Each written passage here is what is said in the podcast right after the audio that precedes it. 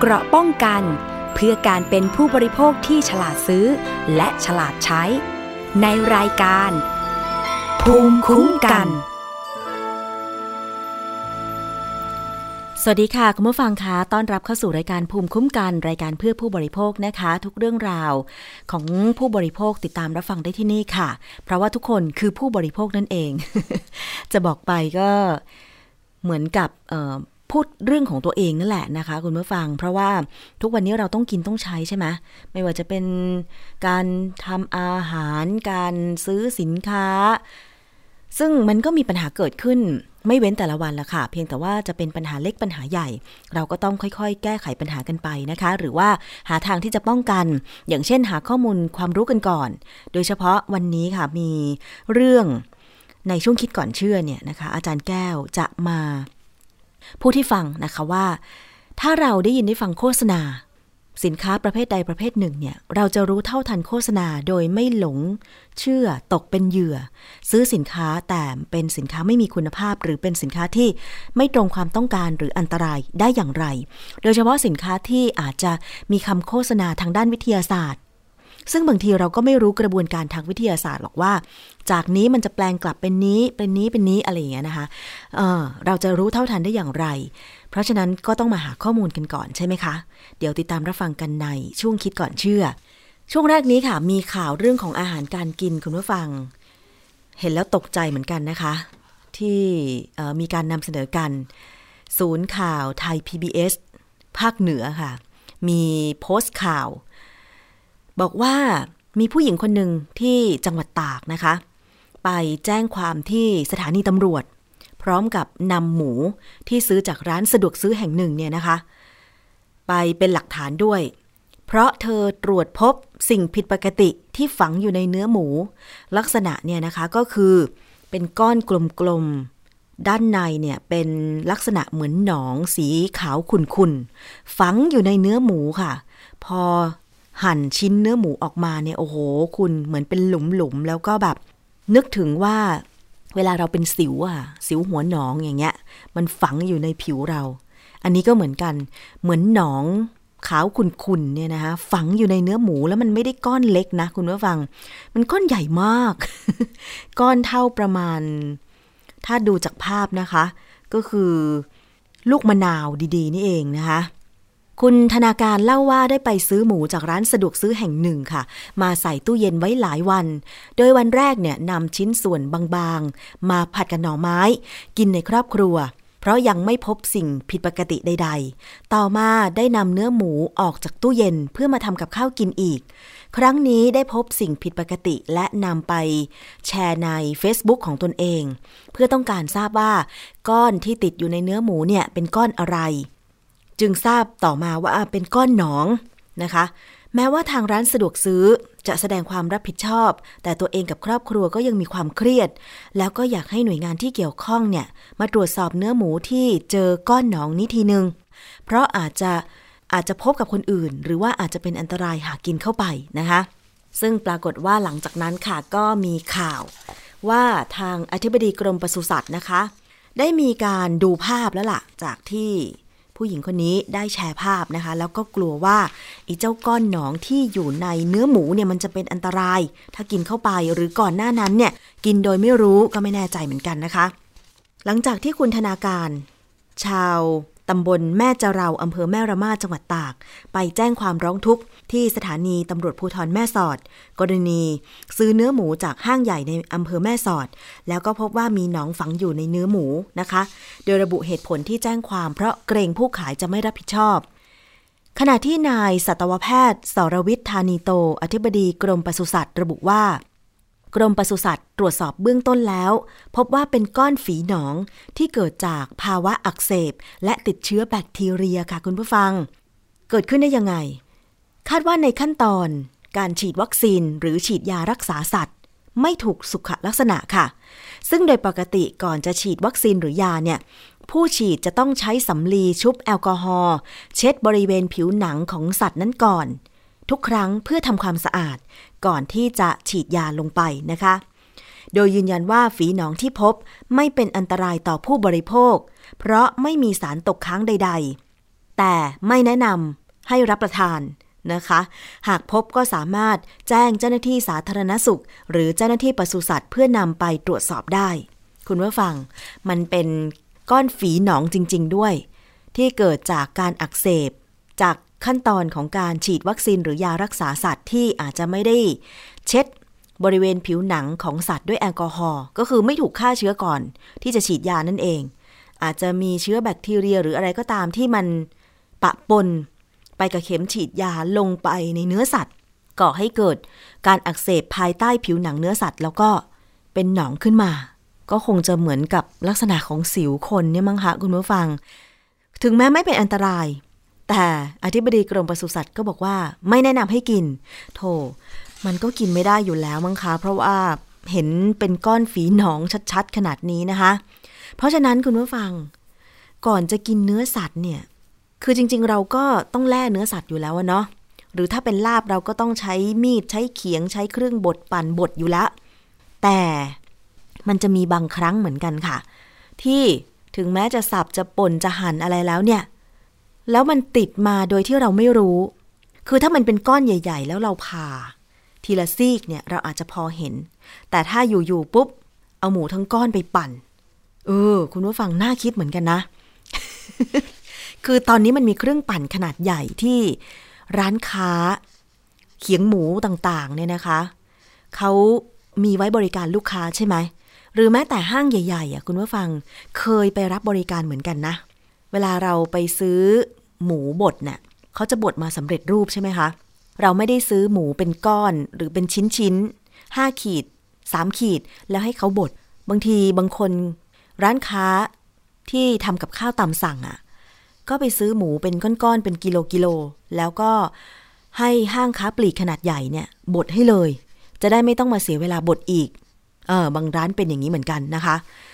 ถ้าสมมติว่านะเนื้อหมูนั้นมันมีก้อนฝีหนองหรือเนื้อสัตว์นั้นมันมีสิ่งปะปนเช่นหนองถึงแม้ไม่อันตรายแต่คุณผู้ฟังลองคิดดูนะถ้าเราบดให้มันเป็นหมูบดเนื้อบดเศษเล็กๆไปเนี่ยแล้วหนองมันติดอยู่มันก็ลักษณะก็ไม่น่ากินเหมือนกันนะใช่ไหมคะโดยเฉพาะท่านที่กินเนื้อสัตว์ดิบๆอะลาบดิบลู่ดิบอะไรอย่างเงี้ยมันไม่ผ่านการปรุงสุกแน่นอนว่าแบบเออมันก็มีแบคทีเรียติดอยู่นะคะคุณผู้ฟังเพราะฉะนั้นการกินเนื้อสัตว์ที่ปลอดภัยก็ต้องทำให้มันสุกใช่ไหมคะลาบพอปรุงคนๆๆๆผสมเสร็จปุ๊บก็ต้องเอาไปคั่วก่อนผัดก่อนทำให้มันสุกก่อนนะคะเพื่อความปลอดภัยของตัวเรานั่นเองค่ะคุณผู้ฟังอันนี้ก็สบายใจได้ว่าก้อนหนองที่พบในเนื้อหมูที่จังหวัดตากนั้นก็ไม่เป็นอันตรายนะแต่ก็ไม่ควรกิน ดิฉันเห็นดิฉันก็ไม่กล้ากินแล้วคุณผู้ฟังเพราะฉะนั้นต่อไปนี้เนี่ยทางไหนที่เราจะได้เนื้อสัตว์ที่ปราศจากสารปนเปื้อนล่ะต้องดูเครื่องหมายรับรองไหมหรือต้องซื้อจากร้านค้าที่บรรจุหีบห่อแช่ในตู้เย็นตลอดเวลาเท่าที่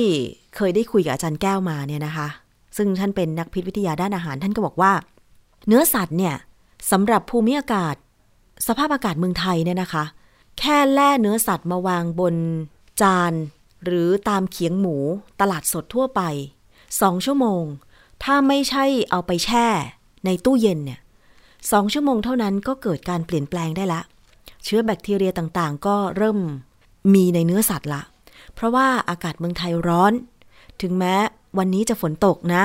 อากาศเย็นๆแต่เชื่อเถอะว่ายังไงเราก็สู้นอร์เวย์หรือขั้วโลกเหนือไม่ได้สู้ญี่ปุ่นไม่ได้เพราะว่าเขาอากาศเย็นเกือบตลอดทั้งปีอยู่แล้วใช่ไหมคะเพราะฉะนั้นเนี่ยสภาพอากาศเมืองไทยถ้าเป็นโรงฆ่าสัตว์หรือเขียงหมูนะคะที่ขายเนื้อสัตว์ต่างๆเนี่ยทางที่ดีตั้งแต่ทำปศุสัตว์เขาเรียกว่าแล่เนื้อสัตว์ออกมาเนี่ยควรจะแช่ในตู้เย็นการขนส่งก็ต้องใช้ห้องเย็นเพราะว่าเชื้อแบคทีเรียเนี่ยนะถ้าสมมุติว่ามันมีในเนื้อสัตว์แล้วเนี่ยอย่าคิดว่ามันไม่มีอันตรายนะมันก็อาจจะทำให้เราท้องเสียได้เหมือนกันนะคะคุณผู้ฟังเพราะฉะนั้นตอนนี้เวลาดิฉันไปเลือกซื้อเนื้อสัตว์ไม่ว่าจะเป็นตลาดสดหรือที่ไหนก็ตามเนี่ยดิฉันเลือกซื้อที่เขาแช่ในตู้เย็นดีกว่าเพราะอากาศเมืองไทยมันร้อนนะคะแล้วอีกอย่างนึงก็คือว่า ตอนนี้ก็ชอบบดหมูเองบดเนื้อเองคือซื้อมาเป็นครึ่งกิโลเป็นกิโลนะคะแล้วก็เอามาล้างน้ำที่บ้านใช้มีดเนี่ยนะคะหั่นเป็นก้อนๆเล็กๆให้มันเล็กลงมาหน่อยคือไม่ใช่ก้อนครึ่งกิโลนะอาจจะก้อนละสองขีดสองขีดอะไรก็ว่าไปแล้วถึงเอาไปบดอันเนี้ยทำให้เรามั่นใจได้ว่าอ๋อมันเป็นเนื้อหมูที่เราล้างทำความสะอาดแล้วเราดูแล้วว่ามันไม่มีพยาธิมันไม่มีก้อนหนองอะไรอย่างเงี้ยมั่นใจได้บดกินอย่างสบายใจนะคะถ้ามันจะมีจริงๆก็เลี่ยงไม่ได้แล้วล่ะ นะคะแล้วตอนนี้เนี่ยพยายามที่จะหลีกเลี่ยงอาหารดิบหรือสุกๆดิบๆด้วยเพราะว่ามันมีโรคที่มากับสัตว์เนี่ยเยอะมากอย่างเช่นตอนนี้ค่ะล่าสุดเนี่ยที่จังหวัดพะเยานะมีข่าวบอกว่าพบโรคระบาดในหมูแพร่กระจายเป็นจำนวนมากในพื้นที่จังหวัดพะเยาค่ะส่งผลให้ต้องทำลายหมูที่อยู่บริเวณโดยรอบของจุดที่พบการแพร่ระบาดเป็นจำนวนมากนะคะขณะที่ปศุสัตว์ยืนยันมีการเฝ้าระวังโรคอย่างต่อเนื่องและการกินเนื้อหมูก็ไม่เป็นอันตรายเนื่องจากทางปศุสัตว์ได้มีมาตรการติดตามการชำแหละและจำหน่ายเนื้อหมูอย่างเข้มงวดค่ะนายมนัสนามบ้านเกษตรกรผู้เลี้ยงหมูในพื้นที่หมู่เจ็ดตำบลบ้านตั้มอำเภอเมืองจังหวัดพะเยาค่ะได้พาผู้สื่อข่าวนะคะไปดูร่องรอยของการทำลายหมูกว่าสามร้อยตัวของฟาร์มของตัวเองนะคะที่ทำการเลี้ยงไว้หลังพบว่าในพื้นที่มีการแพร่ระบาดของโรคไวรัสหมูจึงต้องเร่งในการจัดการทำลายตามมาตรการของกรมปศุสัตว์ค่ะที่เป็นการเฝ้าระวังการแพร่ระบาดของโรคไวรัสหมูดังกล่าวโดยผู้เลี้ยงหมูคุณมนัสเนี่ยระบุว่าสาเหตุที่ต้องทำลายหมูของตนเองที่เลี้ยงไว้ประมาณสามร้อยตัวก็เนื่องจากบริเวณใกล้เคียงฟาร์มของตนเองนั้นเนี่ยพบการตายของหมูแล้วก็มีการติดเชื้อดังกล่าวซึ่งในรัศมีระยะหนึ่งกิโลเมตรนั้นตามมาตรการของปศุสัตว์จะต้องมีการทำลายหมูเพื่อเป็นการป้องกันการแพร่ระบาดและความเสียหายของผู้เลี้ยงค่ะดังนั้นนะคะคุณมนัสจึงตัดสินใจที่จะทำลายหมูทั้งหมดโดยได้รับค่าชดเชยจากทางปศุสัตว์คิดเป็น เจ็ดสิบห้าเปอร์เซ็นต์ ของมูลค่าหมูที่มีอยู่ก็ต้องยอมนะคะเพราะว่าไม่เช่นนั้นแล้วอาจจะผิดในหลักการทำปศุสัตว์แล้วการชำแหละหมูก็อาจจะไม่ได้คุณภาพนะคะส่งขายตลาดไหนก็ไม่ได้ด้วยนะคะทั้งนี้ตลอดระยะเวลายี่สิบปีที่เลี้ยงหมูก็ไม่เคยพบเหตุการณ์ดังกล่าวครั้งนี้เป็นครั้งแรกค่ะที่ต้องตัดสินใจทำลายหมูทั้งหมดเพื่อที่จะไม่ให้เกิดความเสียหายมากไปกว่านี้นะคะขณะที่นายสมบัติสุภะประภากรปศุสัตว์จังหวัดพะเยาระบุว่าสถานการณ์ปัจจุบันเนี่ยการแพร่ระบาดของโรคสุกรนั้นพบว่าสุกรเป็นโรคเพิร์กนะคะโรคเพิร์กที่พอพบแล้วต้องมีการทำลายหมูบริเวณโดยรอบในรัศมีตั้งแต่หนึ่งกิโลเมตรถึงสามกิโลเมตรและห้ากิโลเมตรทีเดียวทางปศุสัตว์ได้มีมาตรการเฝ้าระวังอยู่อย่างต่อเนื่องและผู้บริโภคเนื้อหมูจะไม่ได้รับผลกระทบอย่างแน่นอนเนื่องจากมีมาตรการเข้มข้นในการเฝ้าระวังตรวจสุกรหรือหมูในพื้นที่อย่างต่อเนื่องค่ะและในเรื่องของการชำแหละจำหน่ายนั้นเนี่ยก็จะต้องผ่านและก็มีใบรับรองจากปศุสัตว์ซึ่งมีขั้นตอนการตรวจโรคตั้งแต่ต้นทางจนถึงปลายทางดังนั้นจึงเรียนให้ผู้บริโภคมีความมั่นใจในการที่จะกินเนื้อหมูในพื้นที่ได้อย่างปลอดภัยอ่ะอันนี้ก็เป็นการออกมาให้ความมั่นใจจากปศุสัตว์จังหวัดพะเยาว่าการระบาดของไวรัสหมูที่เกิดขึ้นในพื้นที่เนี่ยนะคะถ้าพบการระบาดพื้นที่ไหนก็มีการทำลายหมูแล้วคือเกษตรกรผู้เลี้ยงหมูไม่ต้องไปเสียดายได้ค่าชดเชยจากปศุสัตว์ขอให้ทำลายเถอะจะได้เป็นการป้องกันไม่ให้แพร่เชื้อไวรัสหมูหรือโรคอื่นๆอย่างโรคเพิร์กเนี่ยดิฉันก็ไม่แน่ใจเหมือนกันว่ามันแพร่กระจายไปในพื้นที่ไหนบ้างแต่ก็น่าจะมั่นใจในปศุสัตว์ในพื้นที่ได้นะว่าเขาก็มีการดูแลกันอย่างเข้มงวดเพื่อไม่ให้มีโรคระบาดแพร่กระจายอยู่นะคะคุณผู้ฟังไม่เช่นนั้นผู้บริโภคก็อาจจะแบบเอ่อไม่มั่นใจอ่ะนะคะว่าจะมีโรคอะไรติดมากับเนื้อสัตว์หรือเปล่าซึ่งเนื้อสัตว์เนี่ยเป็นแหล่งของโปรตีนยังไงมนุษย์เราก็ขาดโปรตีนไม่ได้เราก็ต้องกินนะคะยกเว้นว่าบางคนเนี่ยไม่ได้กินโปรตีนจากเนื้อสัตว์ก็หันไปกินโปรตีนจากพืชนะคะจากถั่วเหลืองจากผักจริงๆผักก็มีโปรตีนแต่มันมีน้อยมากเราต้องกินผักเยอะมากกว่าจะได้โปรตีนพอกับที่ร่างกายต้องการนะคะแต่ว่าเนื้อสัตว์เนี่ยเป็นแหล่งโปรตีนที่ดีที่สุดรวมถึงไข่ด้วยเราต้องทำให้สุกก่อนก่อนที่จะนำมากินนะคะคุณผู้ฟังอันนี้ด้วยความปรารถนาดีเลยไม่ว่าจะเป็นสิ่งปนเปื้อนในเนื้อสัตว์อย่างฝีหนองอะไรต่างๆเนี่ยมันเกิดขึ้นได้แต่เราก็ต้องปรุงให้สุกดูแล รักษาความสะอาดอาหารวัตถุดิบที่จะมาปรุงอาหารก่อนที่จะกินเพื่อความปลอดภัยนะคะอ่ะอีกเรื่องนึงค่ะคุณผู้ฟังเรื่องของขยะขยะก็มาจากมนุษย์นี่แหละโดยเฉพาะขยะพลาสติกขยะที่เป็นอันตรายต่อสิ่งแวดล้อมเราประดิษฐ์สิ่งของคิดค้นนวัตกรรมอะไรใหม่ๆเพื่อตอบสนองความต้องการในการใช้ชีวิตของเราพลาสติกจริงๆแล้วมันก็มีประโยชน์นะขวดน้ำพลาสติกหรือว่าจะเป็นกะละมังพลาสติกนะคะคือเมื่อก่อนเนี่ยมนุษย์เราอาจจะมีภาชนะที่เป็นดินเผาเพราะเรายังไม่สามารถคิดค้นพลาสติกได้เราก็อาจจะมีการปั้นโอ่งปั้นดินปั้นถ้วยมาเป็นภาชนะใส่อาหารแต่พอนวัตกรรมมันเจริญก้าวหน้าเนี่ยมีการคิดค้นพลาสติกขึ้นมาคือมันก็มีประโยชน์และมันก็มีโทษพลาสติกทำมาจากปิโตรเลียมพอเราใช้งานมันหมดคุณค่าหมดความหมายปุ๊บเนี่ยเราก็ต้องทิ้งการกำจัดขยะพลาสติกก็ต้องมีลักษณะพิเศษที่จะต้องกำจัดเพราะว่ามันเป็นสารเคมีมันสามารถปล่อยสารเคมีออกมาสู่ชั้นบรรยากาศสุดท้ายเป็นอันตรายต่อมนุษย์ได้เห็นว่าตอนนี้ขยะพลาสติกทั่วโลกเนี่ยเพิ่มขึ้นอย่างรวดเร็วจึงพยายามรณรงค์ในการที่จะลดการใช้พลาสติกแล้วก็กำจัดหรือทิ้งขยะพลาสติกอย่างถูกต้องแต่ว่าคุณผู้ฟังประเทศทั่วโลกเนี่ยมีหลายร้อยประเทศมากเลยประเทศมหาอำนาจก็มักจะหาช่องทางในการกำจัดขยะจากประเทศของตัวเองโดยการส่งไปกำจัดยังประเทศอื่นเพราะเขากลัวว่าพลเมืองของเขาเนี่ยจะได้รับอันตรายจากขยะอันตรายเหล่านั้นแล้วประเทศไหนล่ะที่จะรับขยะมากำจัดก็คือประเทศที่ต้องการเงินเข้าประเทศเพื่อมาพัฒนาประเทศนั่นแหละโดยเฉพาะประเทศกำลังพัฒนาไทยเป็นหนึ่งในนั้นเหมือนกันนะคะคุณผู้ฟังเชื่อไหมว่าตอนนี้ไทยเป็นประเทศที่นำเข้าขยะพลาสติกเป็นอันดับหนึ่งในภูมิภาคอาเซียนแล้วคนไทยเราจะนิ่งดูดายจะยอมให้มีนโยบายในการรับขยะพลาสติกเข้ามาในประเทศได้อีกต่อไปอย่างนั้นหรือนะคะทางเครือข่ายผู้บริโภคค่ะทั้งมูลนิธิเพื่อผู้บริโภคนะคะทั้งมูลนิธิบูรณานิเวศค่ะได้ออกมารณรงค์นะคะแล้วก็จัดพูดคุยกันขึ้นเกี่ยวกับเรื่องของการนำเข้าขยะพลาสติกการแสดงข้อมูลให้เห็นว่าตอนนี้ไทยนำเข้าขยะพลาสติกอยู่แล้วก็มากด้วยนะคะจะสังเกตว่าเมื่อประมาณสักปี สองพันห้าร้อยหกสิบเอ็ด สองพันห้าร้อยหกสิบสอง ทางไทย พี บี เอส เองเคยนำเสนอข่าวเป็นรายงานข่าวแบบต่อเนื่องเป็นเวลาเป็นเดือนๆเลยนะก็คือขยะล้นเกาะสมุยขยะล้นพื้นที่นะคะมันส่งกลิ่นเน่าเหม็นแล้วก็ส่งผลไปถึงโรงงานที่รับขยะไปรีไซเคิลคือตอนแรกๆเนี่ย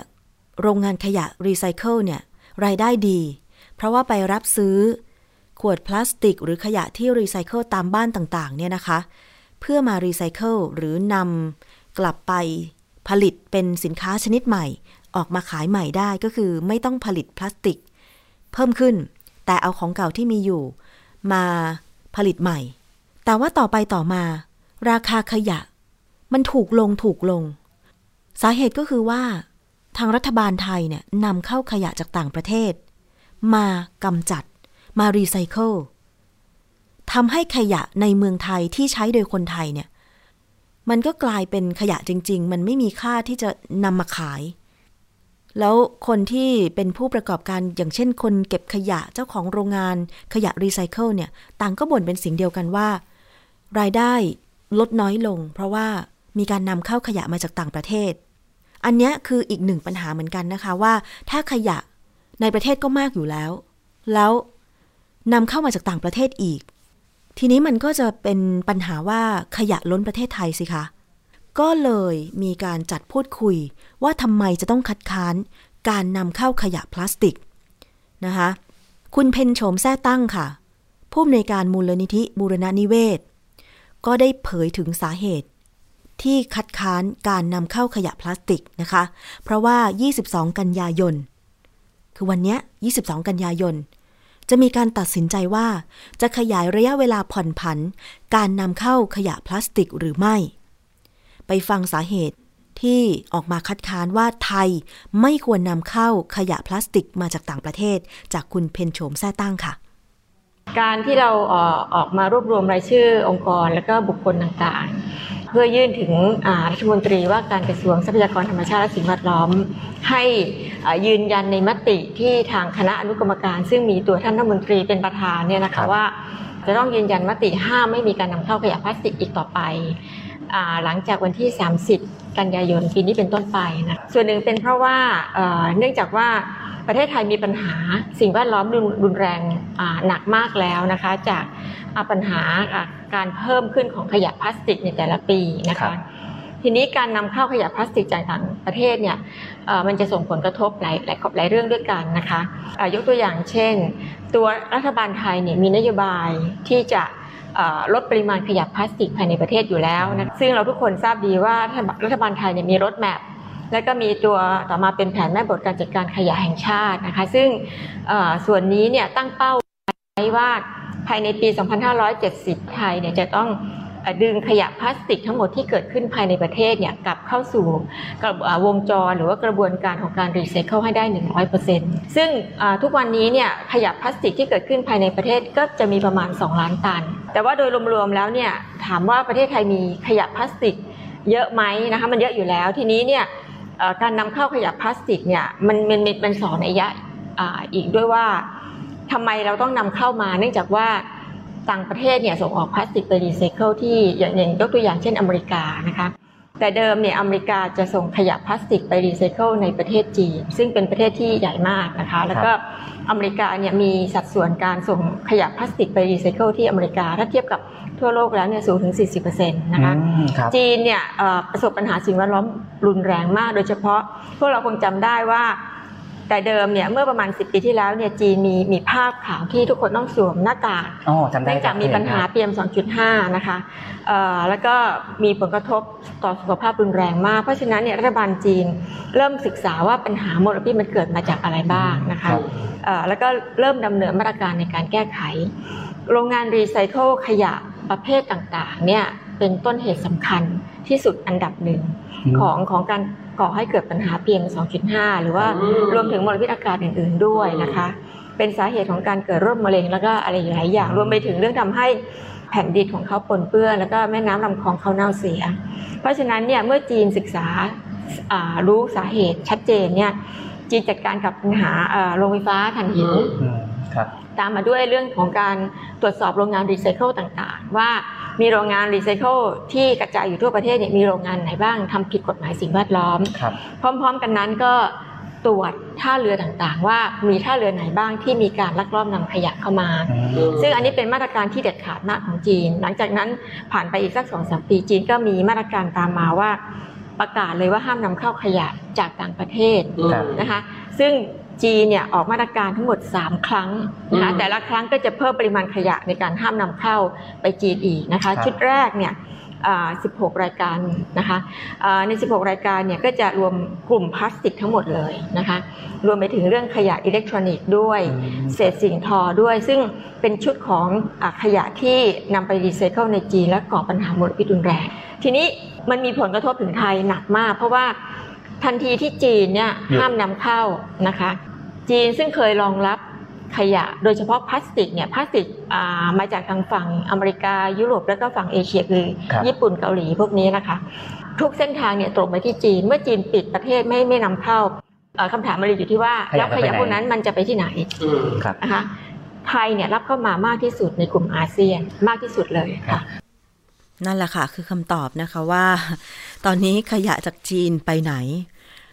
ส่งมาที่ไทยเพราะว่าไทยมีนโยบายรับขยะเข้ามาจะมาให้โรงงานรีไซเคิลในไทยรีไซเคิลแต่ว่าขยะในเมืองไทยมันก็เยอะอยู่แล้วสังเกตว่าเนี่ยเวลาฝนตกนะโหน้ำระบายลงท่อไม่ได้เกิดน้ำท่วมขังส่วนหนึ่งเป็นเพราะว่าปัญหาขยะทั้งในลำคลองที่มันอุดกั้นการไหลของน้ำท่อระบายน้ำต่างๆดิฉันอยากจะให้ทุกคนอ่ะลองดูคือพอเราเห็นว่าฝนตกขยะติดท่อขยะเกลื่อนกลาด แต่นโยบายของการทิ้งขยะโดยเฉพาะในเขตกรุงเทพมหานครเนี่ยตอนนี้ก็คือก็ยังไม่มีถังขยะตั้งวางคือให้พ่อค้าแม่ค้าที่ขายของริมถนนข้างทางหรือแผงค้าต่างๆเนี่ยเอาขยะที่เป็นเศษอาหารที่ตัวเองค้าขายเสร็จแล้วก่อนกลับบ้านเนี่ยใส่ถุงถุงพลาสติกบ้างถุงดำบ้างเอาไปกองกองกองสุมกันตรงเสาป้ายบอกทางบ้างโคนเสาไฟฟ้าบ้างแล้วพอฝนตกลงมามันก็กระจัดกระจายเปียกแฉะน้ำจากกองขยะก็เปียกแฉะเหม็นคลุ้งไปทั่วบริเวณเลยโดยเฉพาะย่านไหนที่มีคนเยอะๆอย่างเช่นหลังรามอะหลังมหาวิทยาลัยรามคำแหงเนี่ยตอนฝนตกนี่แทบจะดูไม่ได้เพราะว่าผู้ค้าแถบนั้นเยอะมากแล้วพื้นที่เดินบนฟุตบาทก็มีน้อยแล้วตอนเย็นมีผู้ค้าหาบเร่แผงลอยไปตั้งแผงตัวเองบนพื้นผิวจราจรไม่ได้บนฟุตบาทนะบนพื้นผิวจราจรก็คือบนถนนนั่นแหละแล้วพอตกดึกมาโอ้โหกองขยะแบบเต็มมากเลยอ่ะกว่ากรุงเทพมหานครจะไปเก็บเนี่ยนะคะโอ้เช้าละ ห้าหก โมงเช้าก่อนหน้านั้นมันก็โดนสุนัขบ้างอะไรบ้างคุ้ยเขี่ยแล้วยิ่งถ้าวันไหนฝนตกน้ำเจิ่งนองนะขยะลอยเกลื่อนเลยดิฉันเคยเจอภาพนั้นก็เลยคิดว่าเอ๊ะทำไมไม่มีถังขยะไว้ให้คนทิ้งเหมือนเดิมจะกลัวว่ามันจะเกะกะหรือว่ามันจะรกรุงรังยังไงก็ยังดีกว่าให้เอาขยะไปกองบนพื้นผิวจราจรหรือว่าบนฟุตบาทคุณผู้ฟังเห็นด้วยกับดิฉันไหมคะเราได้ฟังเหตุผลกันแล้วว่าขยะพลาสติกเนี่ยมันเป็นอันตรายอย่างจีนเนี่ยคือไม่นำเข้าจากยุโรปละเพราะว่าเขากลัวว่ามันจะเป็นอันตรายกับพลเมืองของเขาทีนี้ขยะพวกนั้นถ้าประเทศไหนยังเปิดรับอยู่เขาก็ส่งไปประเทศนั้นแหละเพราะว่าจะได้กำจัดไปให้พ้นๆผืนแผ่นดินของเขาใช่ไหมแล้วก็เอามากำจัดที่ผืนแผ่นดินของเราทีนี้สารพิษเหล่านั้นมันจะฟุ้งไปไหนล่ะก็ฟุ้งอยู่ในผืนแผ่นดินของเรานี่แหละคุณผู้ฟังคุณสารีอ๋องสมหวังเลขาธิการมูลนิธิเพื่อผู้บริโภคค่ะได้พูดรณรงค์ให้หยุดนำเข้าขยะเหตุผลเป็นอย่างไรแล้วก็เชิญชวนให้รณรงค์หยุดนำเข้าขยะกันไปฟังคุณสารีค่ะแต่จริงๆเราไม่ควรยอมนะเพราะว่าขยะพลาสติกเนี่ยแน่นอนทุกปีเราต้องแก้ปัญหาเรื่อง พี เอ็ม สองจุดห้า ซึ่งอันนี้ก็เป็นสาเหตุสำคัญของ พี เอ็ม สองจุดห้า แล้วก็สิ่งแวดล้อมปัญหามลพิษปัญหาสุขภาพของผู้บริโภคโรคมะเร็งเพราะฉะนั้นเนี่ย เอ่อ เริ่มต้นติดแฮชแท็กก่อนดีไหมครับแฮชแท็กว่าอะไรดีฮะนะหยุดขยะหยุดนำเข้าขยะพลาสติกการนำเข้าขยะพลาสติกติดแฮชแท็กทั้งหมดเลยแล้วก็ถ้าไม่งั้นเนี่ยต้องเอาไปกำจัดแถวบ้านรัฐมนตรีหรือกระทรวงอุตสาหกรรมเออกระทรวงอุตสาหกรรมนะปลัดกระทรวงนะครับนายกรัฐมนตรีด้วยไหมก็น่าจะนะคะท่านเพราะว่าท่านท่านใช้มาตราสิบสี่เท่าของของท่านอะไรเงี้ยที่ทำให้ขยะโรงงานขยะไอ้โรงงานไฟฟ้าขยะเนี่ยเพิ่มมากขึ้นเพราะฉะนั้นท่านต้องรับผิดชอบด้วยเอาไปสะท้อนแถวบ้านท่านหน่อยฮะท่านจะได้ได้ยินเนาะก็คือขอให้โรงงานไปอยู่แถวแถวบ้านท่านแต่ว่าโหท่านจะได้เข้าใจชาวบ้านมากขึ้นว่าชาวบ้านที่มีแต่จริงชาวบ้านมีความทุกข์จริงๆนะหนึ่งไม่รู้จะทำยังไงไม่มีใครช่วยเหลือเดินกันโหน่าสงสารเลยตอนนี้มีมีชาวบ้านที่ชลบุรีที่บ่อทองก็คัดค้านโรงงานรีไซเคิลพลาสติกที่ราชบุรีก็มีนะคะเยอะมากๆปัญหาเนี่ยมันถูกผลักเข้าไปสู่ชาวบ้านเยอะมากเรื่องเรื่องเรื่องขยะเนี่ยค่ะค่ะโรงงานขยะก็มักจะไปตั้งตามแถวต่างจังหวัดซึ่งอาจจะเป็นที่ทำมาหากินบริเวณบ้านเรือนของชาวบ้านในพื้นที่ที่ผ่านมาไทย พี บี เอส เองก็เคยได้รับเรื่องร้องเรียนจากชาวบ้านในหลายพื้นที่หลายชุมชนเหมือนกันว่าคัดค้านไม่เอาโรงไฟฟ้าจากขยะคัดค้านไม่เอาโรงงานขยะนะคะหลายพื้นที่มากเลยเพราะว่ามันกระทบกับชีวิตประจำวันของเขาจริงๆนะคะอยู่ๆมีต้นไม้มีอากาศดีมีโรงงานเข้าไปตั้งเป็นโรงงานขยะด้วยมันไม่ใช่แค่ เอาขยะไปทิ้งเอาขยะไปรีไซเคิลที่นั่นนะมันหมายถึงรถที่จะวิ่งเข้าวิ่งออกขนส่งขยะเข้าขนส่งขยะออกอะไรอย่างเงี้ยแล้วก็รวมไปถึงสิ่งที่มันจะออกมาจากการเผาขยะรีไซเคิลขยะการดำเนินการวิธีการไหนก็แล้วแต่ที่มันจะออกมาจากโรงงานขยะนั้นเนี่ยแน่นอนมันต้องแบบเป็นฝุ่นเป็นมลพิษเป็นสารพิษที่ลอยออกมากับอากาศนี่แหละคือชาวบ้านบริเวณนั้นก็ได้รับผลกระทบตรงๆนะคะอ่ะเราขอรณรงค์ด้วยคนค่ะว่าหยุดนำเข้าขยะพลาสติกเข้ามาในประเทศไทยนะคะคือแค่ลำพังกำจัดขยะที่มีอยู่ในประเทศไทยที่มาจากการใช้ของคนไทยให้หมดไปซะก่อนเถอะอย่าไปคิดว่าคนไทยใช้ขยะน้อยบริโภคน้อยนะจริงๆทุกวันนี้ลองสังเกตที่บ้านของคุณนะเวลาเราเอาถุงขยะใส่ในถังขยะเนี่ยวันเดียวก็เต็มนะคุณผู้ฟังไม่ว่าจะเป็นขยะเศษอาหารขยะขวดพลาสติกนะคะแก้วต่างๆขวดแก้วต่างๆอย่างบ้านดิฉันเนี่ยอยู่กันสองคนนะคุณผู้ฟัง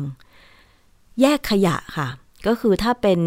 ขวดพลาสติกแก้วหรือแก้วน้ำพลาสติกเช่นแก้วกาแฟอย่างเงี้ย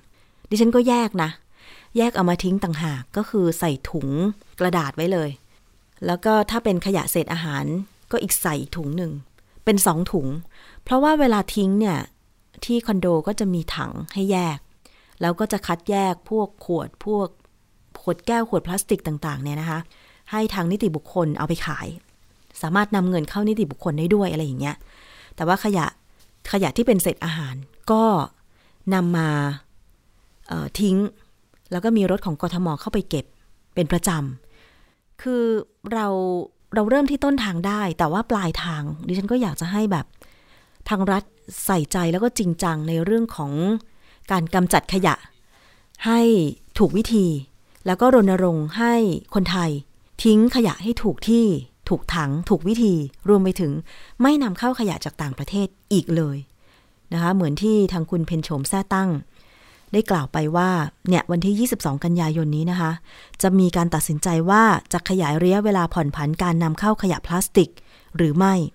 เพราะฉะนั้นก็ต้องรณรงค์คัดค้านการนำเข้าขยะพลาสติกจากต่างประเทศจัดการปัญหาขยะในประเทศให้หมดไปซะก่อนคุณผู้ฟังถึงจะได้ไม่เป็นภาระกับคนไทยนะคะ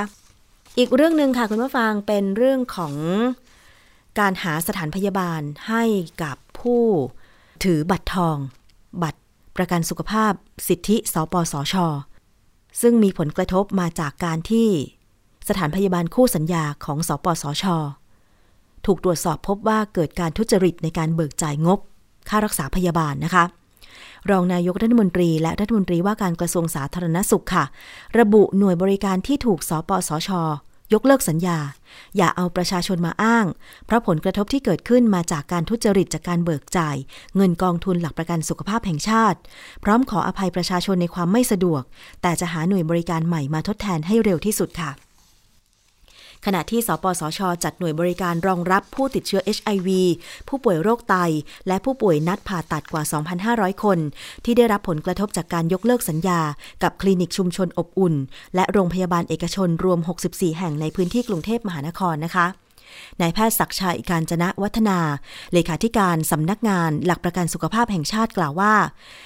มาตรการรองรับผู้ป่วยที่ได้รับผลกระทบหลังสปสช.ยกเลิกสัญญากับคลินิกชุมชนอบอุ่นและโรงพยาบาลเอกชนในพื้นที่กรุงเทพที่กระทำผิดในการเบิกจ่ายเงินกองทุนหลักประกันสุขภาพแห่งชาติหกสิบสี่แห่งโดยมีผู้ป่วยโรคเอดส์ สองพันหนึ่งร้อยหกสิบหกคนสามารถเข้าใช้บริการในศูนย์บริการสาธารณสุขของกทมสามสิบเจ็ดแห่งค่ะโรงพยาบาลสังกัดสำนักการแพทย์แปดแห่งโรงพยาบาลภาครัฐทุกแห่งและโรงพยาบาลมงกุฎวัฒนะและโรงพยาบาลแพทย์ปัญญาค่ะซึ่งสปสช.จะออกหนังสือขอความร่วมมือกับหน่วยบริการให้จัดบริการให้กับผู้ป่วยโรคเอสนะคะแล้วก็สามารถไปรับยาที่ใดก็ได้เนื่องจากผู้ป่วยกลุ่มนี้จะรู้สูตรยาที่ตัวเองใช้และมียาตัวอย่างและซองยาให้แพทย์ทราบอยู่แล้วค่ะรวมทั้งจะประสานกับผู้เกี่ยวข้องสำรองยาเพิ่มเติมเพื่อป้องกันผู้ป่วยถูกเรียกเก็บเงินหากยาที่เบิกผ่านระบบ วี เอ็ม ไอ ของหน่วยบริการไม่เพียงพอทำให้ต้องใช้ยาที่โรงพยาบาลซื้อเองทั้งนี้หากผู้ติดเชื้อ เอช ไอ วี มีปัญหาในการรับบริการก็สามารถติ ติดต่อไปได้ที่สายด่วนหนึ่งหกหกสามนะคะส่วนผู้ป่วยโรคไตสองร้อยเก้าสิบห้าคนให้โรงพยาบาลที่ถูกยกเลิกสัญญาส่งต่อผู้ป่วยไปยังหน่วยบริการฟอกเลือดด้วยเครื่องไตเทียมที่ขึ้นทะเบียนกับสปสช.เป็นการชั่วคราวค่ะแต่หากหน่วยบริการที่ถูกยกเลิกสัญญาแต่มีสัญญาให้บริการฟอกเลือดด้วยเครื่องไตเทียมแยกออกจากสัญญาให้บริการสาธารณสุขก็สามารถฟอกเลือดที่หน่วยบริการนั้นต่อไปได้นะคะอันนี้ก็เป็นความคืบหน้าในการจัดหาสถานพยาบาลให้กับผู้ป่วยที่ถือบัตรทองหรือบัตรสปสช.ในการที่จะรักษาพยาบาลต่อไปค่ะเอาละค่ะคุณผู้ฟังคะเรายังมีอีกช่วงหนึ่งค่ะคิดก่อนเชื่อกับดร.แก้วกังสดาลอำไพนักพิษวิทยาวันนี้คุยกันเกี่ยวกับเรื่องของโฆษณาที่มีข้อมูลบิดเบือนแต่ไม่มีใครสนใจที่ประชาชนควรรู้ค่ะ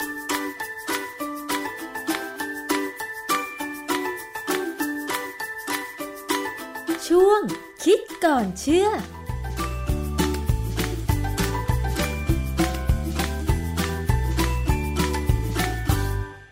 พบกันในช่วงคิดก่อนเชื่อกับดร.แก้วกังสดาลอำไพนักพิษวิทยากับดิฉันชนาธิป ไพรพงศ์นะคะวันนี้ว่าด้วยเรื่องของการโฆษณาค่ะคุณผู้ฟังเราก็รู้อยู่แล้วนะคะเวลาเราดูโฆษณาสินค้าต่างๆเนี่ยเราต้องฟังหูไว้หู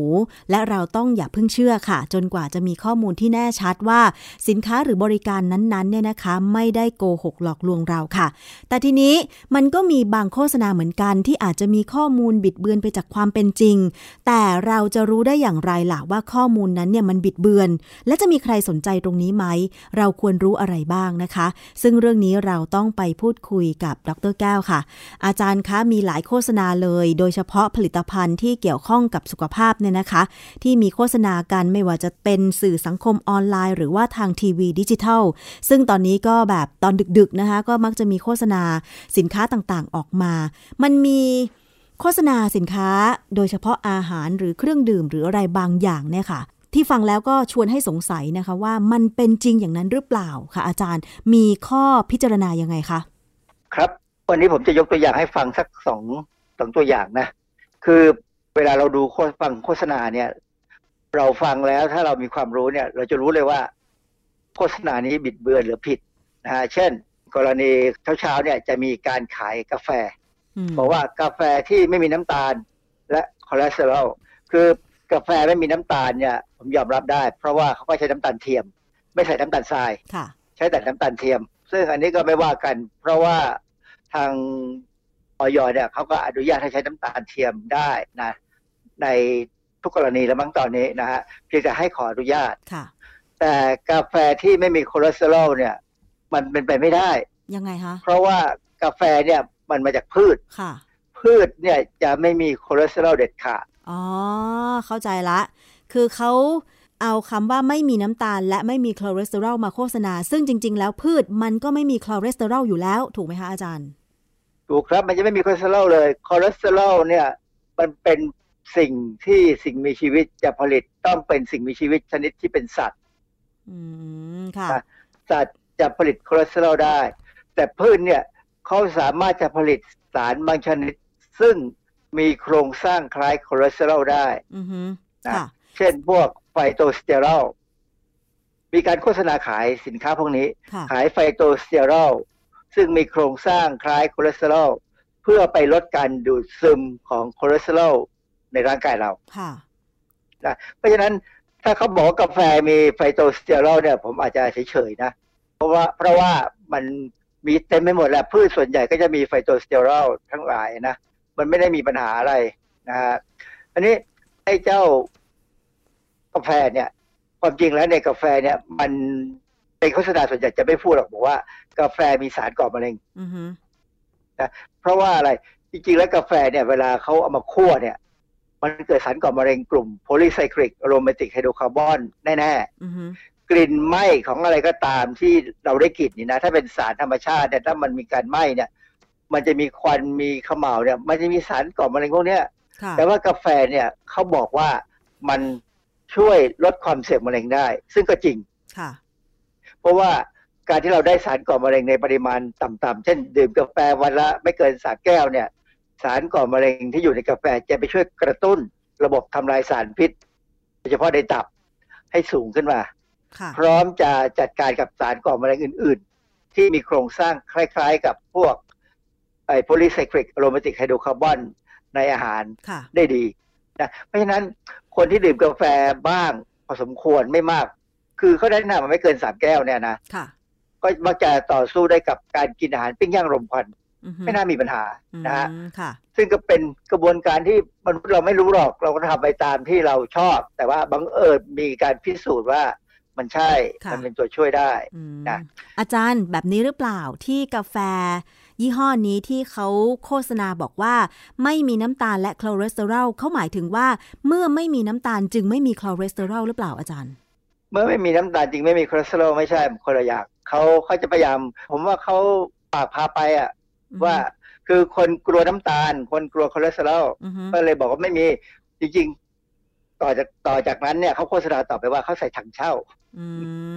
ซึ่งผมก็ไม่รู้เหมือนกันว่าเขาจะกินถังเช่าไปทำไมมนุษย์นี่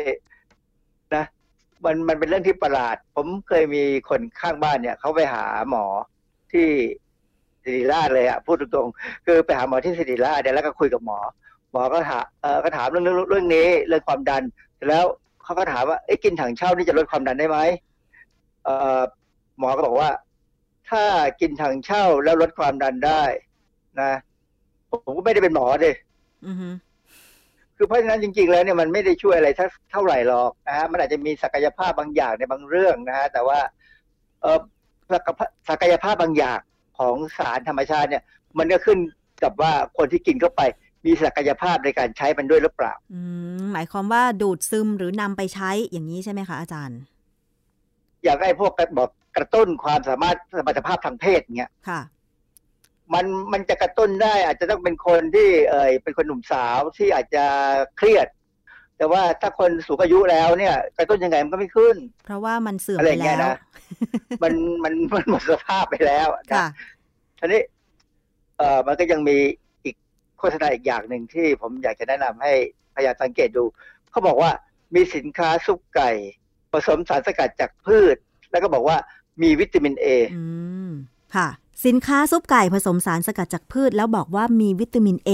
มันต้องสังเกตอะไรอาจารย์มันไม่จริงใช่ไหมอาจารย์คือถ้ามีสารสกัดจากพืชแล้วเนี่ย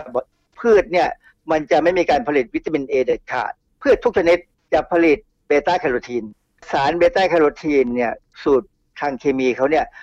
มันเหมือนกับการเอาวิตามินเอสองตัวมาต่อกันแต่ว่าการที่เรากินเบต้าแคโรทีนเข้าไปเนี่ยร่างกายจะต้องถ้าต้องการวิตามินเอเนี่ยร่างกายก็จะมีการย่อยตัดเบต้าแคโรทีนออกไปเป็นวิตามินเอแต่การตัดเนี่ยนะไม่ใช่ตัดว่าหนึ่งโมเลกุลของเบต้าแคโรทีนได้สองโมเลกุลวิตามินเออย่างที่ผมบอกว่า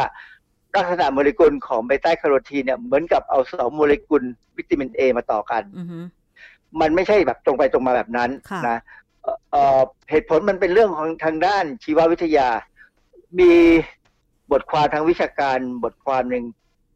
เอ่อ เขาตีพิมพ์ใน American Journal of Clinical Nutrition ในปี สองพันสิบสอง American Journal of Clinical Nutrition เนี่ยเป็นวารสารทางด้านโภชนาศาสตร์ที่ได้รับความนิยมผมว่ามากที่สุดในโลกมั้ง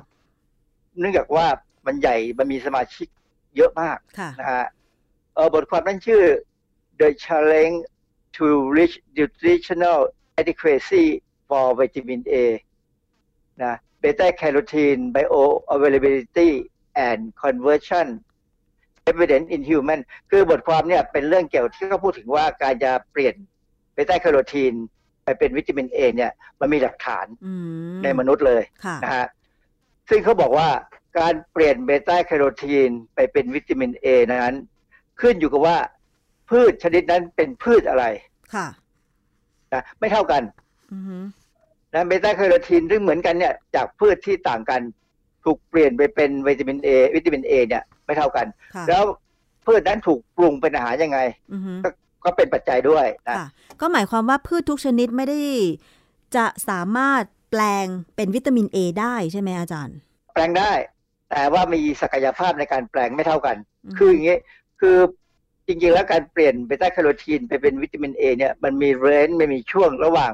สามจุดหนึ่งแปด โมเลกุลของเบต้าแคโรทีนได้หนึ่งโมเลกุลของวิตามิน A สามจุดหนึ่งแปด ไปจนถึง ยี่สิบแปดโมเลกุลของเบต้าแคโรทีนได้หนึ่งโมเลกุลวิตามิน A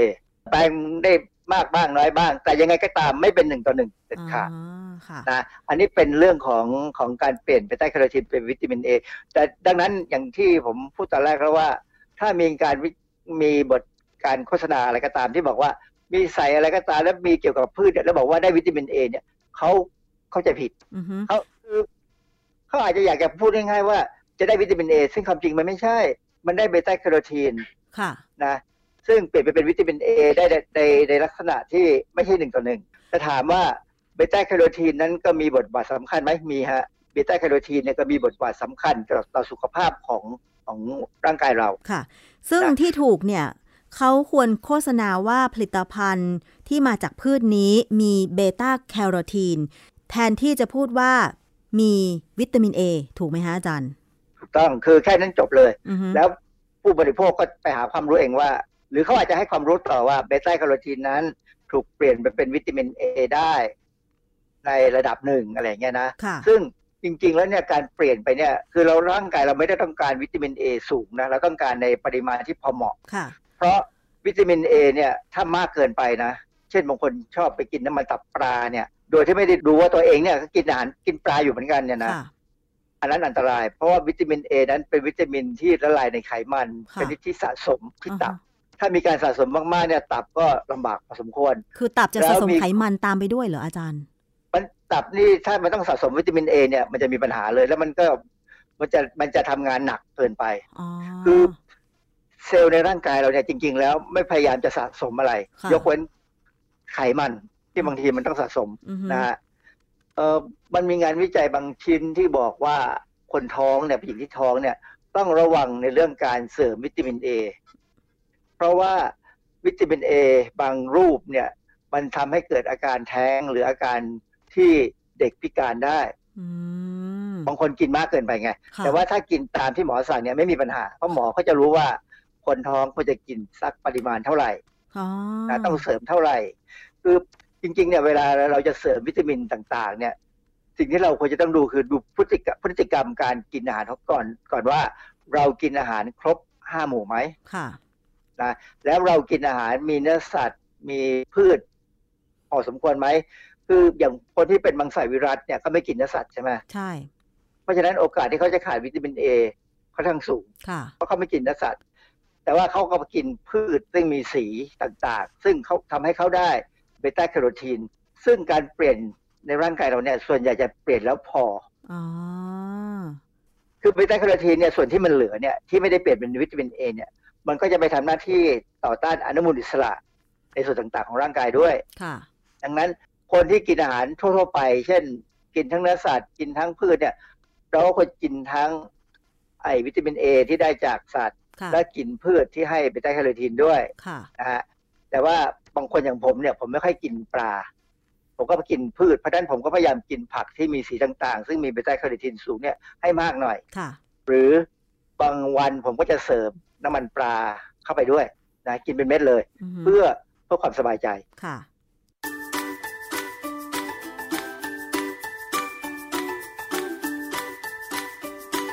ช่วงคิดก่อนเชื่อ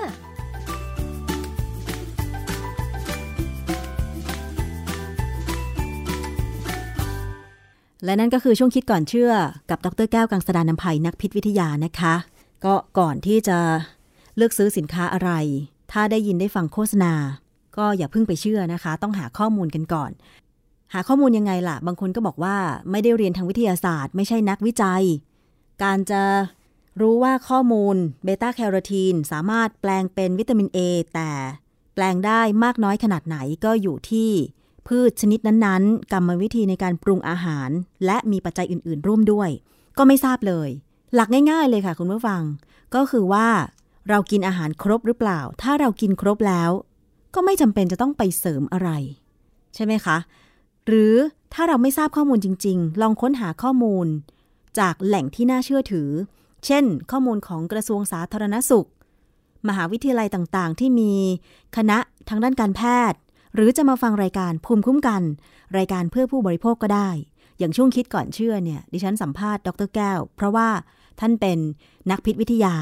ด้านอาหารแล้วก็ยังเป็นนักวิจัยอีกด้วยเพราะฉะนั้นสามารถที่จะหาข้อมูลวิจัยมาเล่าให้ฟังอธิบายให้เข้าใจได้ง่ายๆแบบนี้เป็นต้นนะคะยังไงติดตามรับฟังกันได้ค่ะทางไทย พี บี เอส Podcast วันนี้หมดเวลาลงแล้วค่ะสำหรับรายการภูมิคุ้มกันขอบคุณสำหรับการติดตามรับฟังทุกช่องทางไม่ว่าจะฟังจากสถานีวิทยุที่เชื่อมโยงสัญญาณอยู่ฟังจากเว็บไซต์และแอปพลิเคชันไทย พี บี เอส Podcast หรือฟังจากแอปพลิเคชัน Podcast ของ iOS Android Google Podcast Spotify แล้วก็ SoundCloud และถ้าอยากจะให้เพื่อนของคุณได้ฟังช่วงคิดก่อนเชื่อด้วยก็อย่าลืมแชร์ไปให้เพื่อนๆของคุณได้ฟังด้วยนะคะคงจะต้องลาคุณผู้ฟังไปก่อนเจอกันใหม่ในครั้งหน้าสวัสดีค่ะติดตามรายการได้ที่ ดับเบิลยู ดับเบิลยู ดับเบิลยู ดอท ไทย พี บี เอส พอดแคสต์ ดอท คอม แอปพลิเคชัน Thai พี บี เอส Podcast หรือฟังผ่านแอปพลิเคชัน Podcast ของ iOS Google Podcast Android Podbean SoundCloud และ Spotify ติดตามความเคลื่อนไหวของรายการและแสดงความคิดเห็นโดยกดถูกใจที่ เฟซบุ๊ก ดอท คอม สแลช ไทย พี บี เอส พอดแคสต์